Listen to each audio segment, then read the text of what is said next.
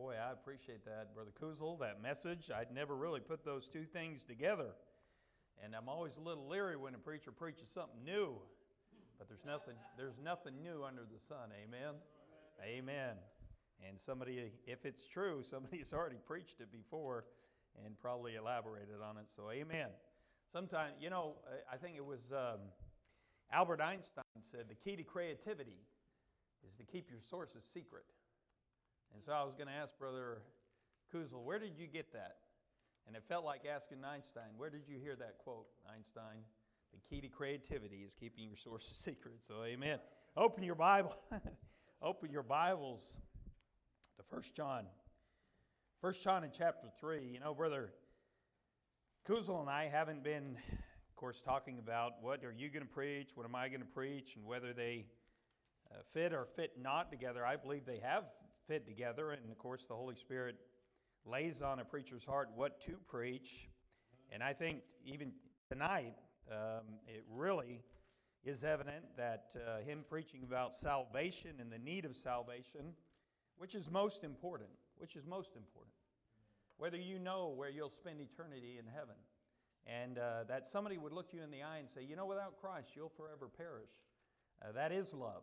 And the Bible says, uh, the wounds of a friend, um, faithful are the wounds of a friend, and deceitful the kisses of an enemy. And uh, the challenge, whether or not you and I are saved, is always needed, is always right to preach. Amen. Amen. Amen. Uh, but I, tonight, I'd like to preach to save people. I'd like to preach to you, child of God. Now, the Bible does say, he, he even quoted it, in John chapter 1 and verse 12, but as many as received him, to them gave he power to become the sons of God. And one of the greatest misnomers of all mankind is simply this Aren't we all children of God? But you have to be made a child of God. 1 John chapter 3, we're going to look at a portion of text here tonight, but let me just maybe ask this question before we start. Have you ever considered eternity? And for the child of God, have you ever considered heaven? You ever think about that? I think about that. I, I do not believe that we can even imagine, of course, how heaven's going to be, how great it's going to be, and all the things about it. I can't even imagine eternity.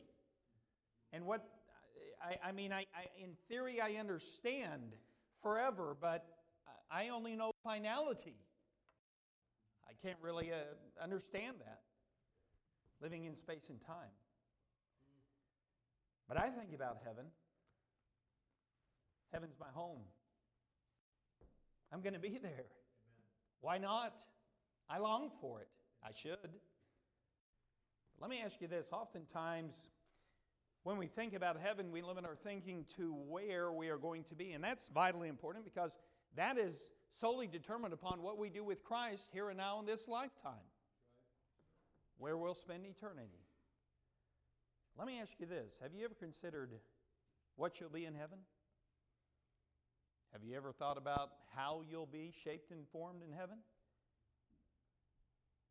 Have you ever considered why you will be the way you will be, never to be changed for all eternity?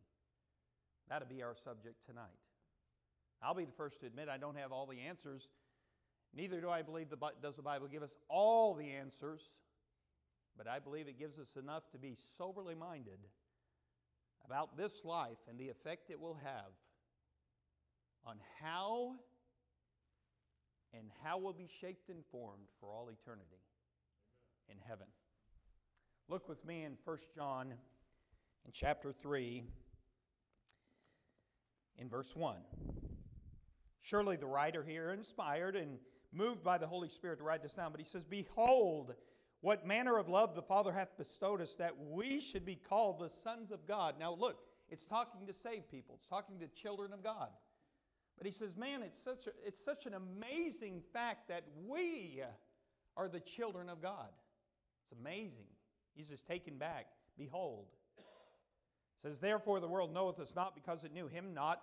Beloved, now are we the sons of God, and it doth not yet appear what we shall be. But we know that when he shall appear, we shall be like him, for we shall see him as he is. Let's pray. Lord, we come before you. Lord, we can't see unless you illuminate our minds, just as we sing. Lord, we want to see that which is invisible. We want to see that which comes from your word. And it must be received by faith. Faith is the substance of things hoped for, the evidence of things not seen. Illuminate our minds, speak to our hearts. Challenge Christians that how we respond to your word and your molding hand will have a great effect how we will be, how we will be shaped and formed for all eternity. Speak to us, Lord. Work in our hearts. We pray this now in Christ's name. Amen. Somebody might say, well, preacher, you asked the question, how will we be shaped and formed in eternity? And did, did the writer not just answer that when he said, We shall be like him, for we shall see him as he is? Who will we see? Him face to face, our Lord and Savior, Jesus Christ. Listen to this in Romans chapter 6 and verse 5. For if we have been planted together in the likeness of his death, we shall also be in the likeness of his resurrection. Somebody says, Well, you asked the question, what are we going to be like? We'll be like him. Yes, that is true. But did you notice that he does say this in verse 2? Watch. And it doth not yet appear what we shall be. Basically, he's saying this watch. I don't know the whole story. I don't know exactly how we're going to be, but I do know this we shall be like him. Let me ask you this, though. Will we be a copy of each other? Will we just all be alike? Does the Bible not clearly indicate that we will be known as we were known? Will there not be differences in privileges, in rewards, in glory? And there will be. The Bible clearly states that. Go with me now. Watch. We will come back here. Leave maybe something here, something of your neighbor, something. and go with me now to 1 Corinthians chapter 15. We're going to tie some truths together. 1 Corinthians chapter 15. 1 Corinthians chapter 15.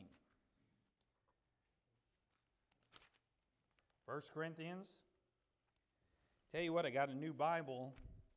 When you get a new Bible, you're you're kind of lost at the beginning. You're like, where am I in my new Bible here? 1 Corinthians chapter 15. You know what I'm talking about, right? 1 Corinthians chapter 15. Oh, yeah. In verse 40. Follow along with me carefully. There are also celestial bodies and bodies terrestrial. Now, what does that mean? Well, there's going to be heavenly bodies and there's going to be earthly bodies, right?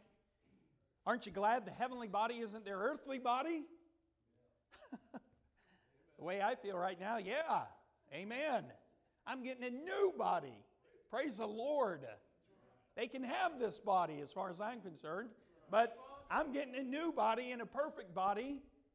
And the he- there's heavenly bodies and there's terrestrial bodies, the Bible says. Now, watch.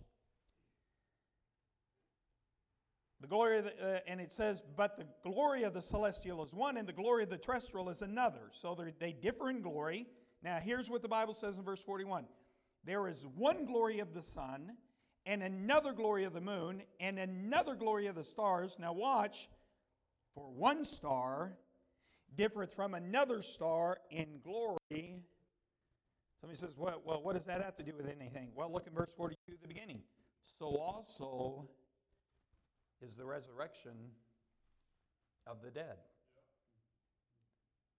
You see, okay, no two stars shine with the same glory, they all shine differently. Have you ever heard the saying? I heard this as, as a child no two snowflakes are alike. You ever heard that? I mean, you guys got a bunch of snow up here, and we've got snow in Germany. And I remember as a child, uh, some adult would come up and say, Hey, you guys, do you realize no two snowflakes are alike? And I remember thinking as a child sometimes, not saying, thinking, How do you know? You ever taken a gazillion of these things, and compared them to each other? Could there not be a snowflake over in North Pole, Alaska, and one over here in Germany where we are, and they actually be identical and the same? Did you just make a statement you can't back up? you just repeating somebody to sound intelligent? I never said that. I knew better. But I remember thinking that. I, when the Lord called me to be a preacher into the ministry, I was going to a, a, college in Germany with a degree in physics or studying to get a degree in physics, which I got. And I do know and realize what scientists consider snowflakes now are snowflakes to be individual and none two can be the same. And I'll tell you why. Because when a snowflake starts out, it doesn't start out as a snowflake starts out actually the small, smallest, minute piece of dust or dirt, something where water can cling to, watch, and it starts to freeze. And a scientific report would say something like rapidly branching crystals. And watch, it can, it, it can be very, very cold, and then you could have thermal layers that are warmer, and then a lot of humidity and less humidity and so forth. But watch it, it's not the snowflake until it actually hits the ground, the finished project, so to speak, but it grows and develops into a snowflake. Somebody says, dependent upon what? Dependent upon the variables and factors that it encounters. And there are many, many more than we can even fathom, probably, or even name tonight, but what are maybe some of the most evident? Where air ter- temperature, what I just named, air turbulence, impurities in the air. Listen, the way the sun is shining or not shining, and all these things, watch, then grow and determine its shape later on as a snowflake. You could actually say this way what it encounters, it actually carries in body. If we were smart enough, we could look at it and say, aha, these are the factors it encountered. God probably could. We can't. No, God can. Let me say it right. But you see, they're all snowflakes, yet none two are alike. They're all stars, but they all differ in glory. And yes, you and I will be like Christ, yet each of us will differ each in our very own glory as the stars. So also is the resurrection of the dead. Now that's what the Bible teaches. Let me shift gears. Somebody says, well, well, what is it dependent on? Listen, I'm, I'm sitting here and I got a Christian to my right and I got a Christian to my left. Now, what's going to be the basis of our difference, preacher? Let me help you. Character. Now, let me just I'll just give it to you now. I'll go and I'll go and I'll explain it. Also from the Word of God. Watch. Character is defined. If you look up in the Webster's 828, the purest and easiest, simplest definition of character is simply this your typical behavior. Your typical behavior. Not your occasional behavior, not your exceptional behavior, but who you are day in and day out. Who you really are. Who you are when you're in the dark who you are when you're on vacation, who you are when you're at a gas station. Hey, would you agree with me that probably most Christians have somewhat a heightened and a exceptional behavior when they're at church on Sunday compared to what they are from Monday through Saturday? No, no not here in this church. I know. But your laughter speaks loudly. who you really are. Here's the thing maybe nobody really, nobody else really knows who you are, but you do, and the Lord does. Your typical behavior. Go with me to 2 Peter. 2 Peter. Now we got to go back.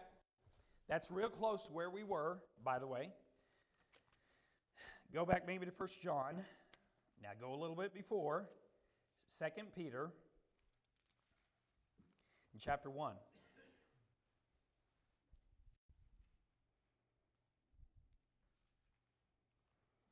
Watch 2 Peter chapter 1. Let's start in verse 4. Whereby are given unto us exceeding great and precious promises, that by these ye might be partakers of the divine nature, having escaped the corruption that is in the world through lust. May it suffice to say this about that that's speaking to those that are saved. Partakers of a divine nature. Okay, wait a minute.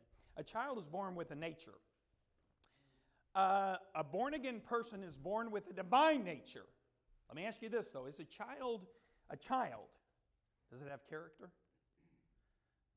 My sisters, I watched character be whooped into them. Praise the Lord. And I prayed for them. I never rejoiced in it most of the time.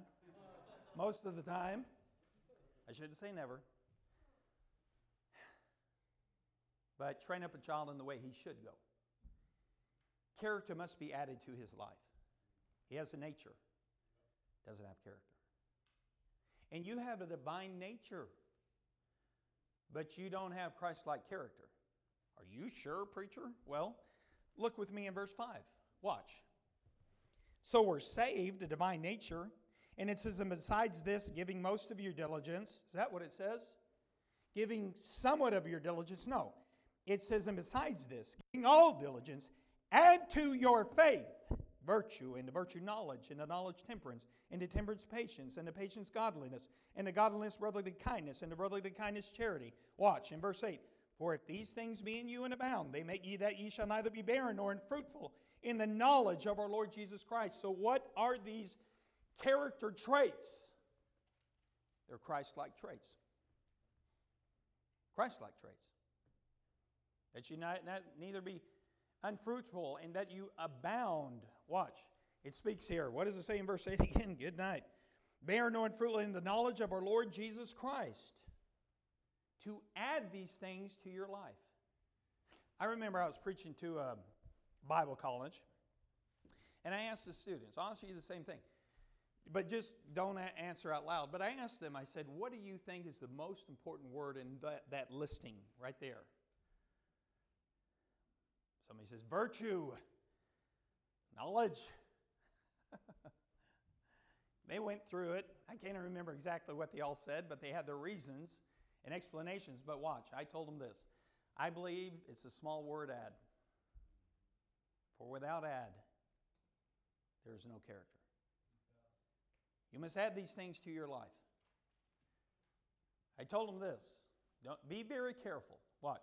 Be very careful if you read your Bible three chapters a day and watch, and that is the end of your performance. But it never was designed to be the end of your performance. It was, the des- it was designed to be the means to the end of your performance. Do you understand that? That you might meditate upon it and act upon it and add it to your life. There's many people, watch, they get up, they read that chapter or two or three or whatever it might be, and they close their Bible and they say, Done. Check, it's out of my mind. Now I'm going to work, and now I'm a postal service officer or whatever. But watch, but you're a Christian first wherever you go. And it mu- listen, the Word of God sh- should be shaping you and molding you and making you. That's what it means to add to your faith. How does faith come about? How does, how is faith produced? Faith cometh by hearing, and hearing by the Word of God. That's right. Let me ask you this. Don't answer loud. How many Christians do you know that are continually developing in your Christian life? Now, these are some probing questions. But the question always then must come back to you. Am I continually? Listen, I went to Ingolstadt, and one of the mistakes I made, I remember as a young preacher, I was preaching to them things that were interesting to me, but it was flat over their head, preacher. And they would come up and they would say, Who's Goliath? Is he a good guy? or I'd make reference to Ahab and they go, Is he some hero in the Bible of faith?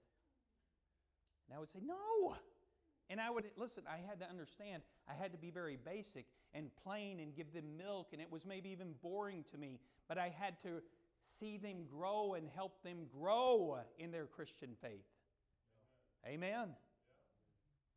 But watch, I can say, I look at that crowd, that young little crowd out there in Ingolstadt, and I say, I know way more than all these people put together. So watch, I can just plateau. And in reality, you never do plateau. Everything is in, in motion. In reality, you're sliding back. You might think you're plateauing. In re- reality, you're sliding back. Yeah. It's always that way, my friend. Yeah. And some young Christian, watch, growing. I told our church one time this I'm not even interested in the level of spirituality that you have. I'm not interested. What I'm interested in is the direction that you're headed. That's what I'm interested in. The direction you're going. Because we're all headed in one way or the other. Are you continually developing in your Christian growth? Are you adding to your faith? Well, preacher, I don't want to be, you know, I don't, I think I'm pretty much hit the top. Perfection? The Bible says, if we're leaving the principles of the doctrine of Christ, let us go on to perfection. That's the whole theme of the Christian life. Never reaching perfection, but always going on to perfection. Well, preacher, I, yeah, I see it. We ought to be continually developing, continually growing in my character, who I am. Watch. It's even, would you say that being Christ like is even more, God is more interested in who you are than even what you do? Being instead of doing, actually, because it starts with being. It starts with me. People can actually go out and do good things with the wrong motive. Oh, yeah. To look inside a Christian and see his son and his character. That's the molding hand of God always and about to develop that. Somebody says, Well, preacher, that might be so, but you'll never know. That's true. Maybe your parents will never know. Maybe your pastor will never know. Maybe you got them all faked out. You might. Go with me to Second Corinthians. This is the, the hey, this is where we tie it together. Go with me to Second Corinthians. Second Corinthians chapter 5. 2 Corinthians chapter 5, verse 10. This is the judgment for those that are in Christ, those that are saved. And in verse 10 it says, For we must. Watch, this is an imperative. This is a, a must, not an option. You must. For we must all appear before the judgment seat of Christ. I wrote down beside that word little appear to be literally turned inside out. You'll appear. Wait, how you really are. Who you really are. You can hide it here and now in this life. You'll appear before the judgment seat of Christ. Now, we do know that all things are naked and undone before whom we have to do. He knew all the time who we were, right? We never faked him out. But you'll appear before the judgment seat of Christ. Turned inside out. Watch for what? Somebody says, Why? That everyone may receive the thing done in his body according to that he hath done, whether it be good or bad. So I'm going to receive what I did in my body. No. Well, yes, but wait. It's not redundant. Did you get what it just said? Okay, that's why we got preaching. Watch. Let me, let me illustrate as good as I can. That everyone may receive the things done, that which you did, in your body according to that ye did, according to that ye hath done, whether it be good or bad. It's not talking about what you did in your body on the first part. It's talking about receiving the things you did that you receive them in your body according to that which you did. I believe we can safely conclude here that you'll be in heaven one day, heaven to be filled with Christians. You'll be walking down maybe the street of gold and you'll see other Christians, and watch, you'll immediately be able to tell just what kind of Christian he or she really was. Because the snowflake carries in body a record of what, of what it went through. You and I will carry in body a living record of how we reacted to the winds and the storms, the temptations, mostly the molding hand of God, always to instill in us the character of His Son. And you will carry this in body.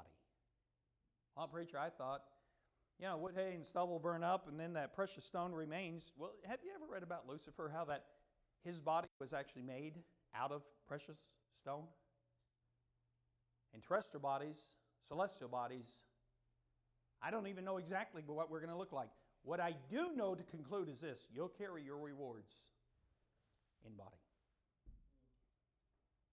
You'll carry them in body.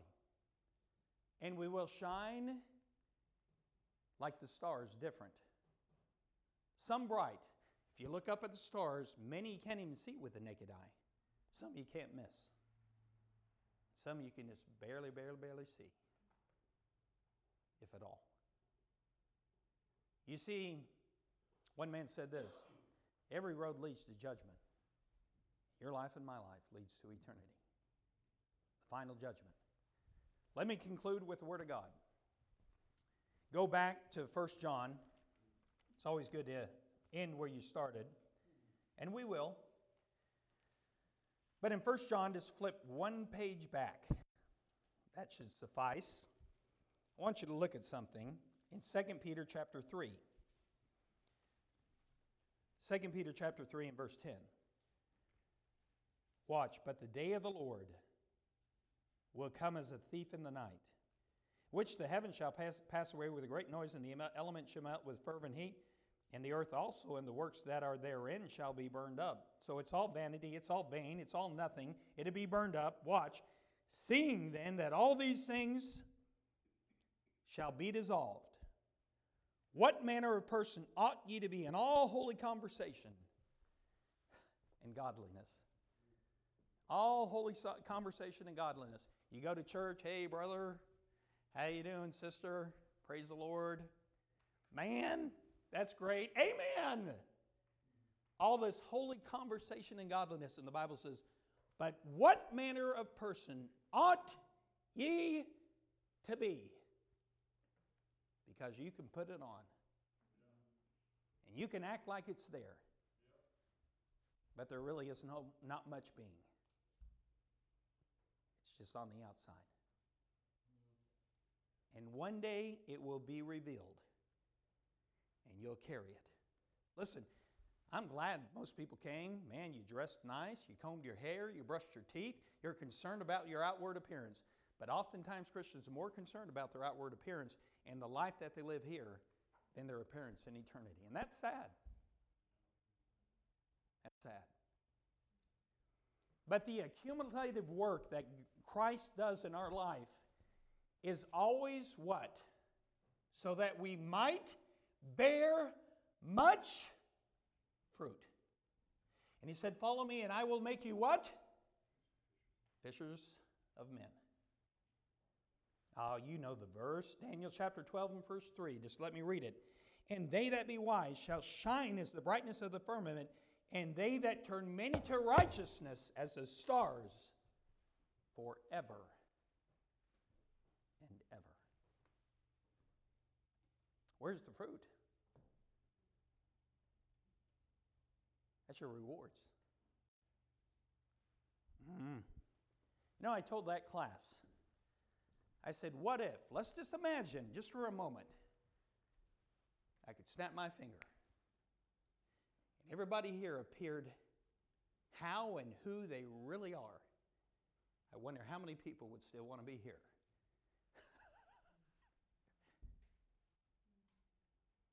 Probably not many. What if the Lord came tonight? What if He came before we're done actually with this service and you stand before Him and you appear who you really are? You see, you can still change that. You can still add to your faith. You can still do something about that. You can clean up your life. Look with me, and we'll end here. 1 John chapter 3. Go back. Just one page. Go back. Here's the conclusion John makes. 1 John chapter 3. We read verse 1 and 2. Verse 3 he says, And every man that hath this hope in him purifieth himself, even as he is pure. Not in man's eyes, not compared to other men, but in God's eyes. And David said in Psalms, uh, for example, in Psalms 51, he said, In thine eyes have I sinned. Let this be a motivating factor unto you to clean up your lives. Watch, because you will carry it. And you will be literally turned inside out. You will appear. You can't hide it there at the judgment seat of Christ. And it won't just be seen, it will be added to your life, to your body. And you'll shine with that glory. I think this is a very sobering. Listen, this is not some prophecy about Armageddon or the world economy to come. It's what you and I will be. And it touches us very, very deeply. And nothing, watch, nothing I see in the Word of God says more that will cause us to shine is whether or not we were soul winners and concerned about the lost and the love of God for those lost. Amen. How will you appear? If eternity broke for you tonight, what would you look like? Never, listen, never to be changed. Lord, we come before you. We thank you for your word. Oh, it sure does cut deep. And everyone here knows who am I really? Who should I be? Where are my shortcomings? Where have I failed him? And I must wonder how would I appear? With what glory would I shine? Impress upon our hearts, Lord, we pray this now in Christ's name.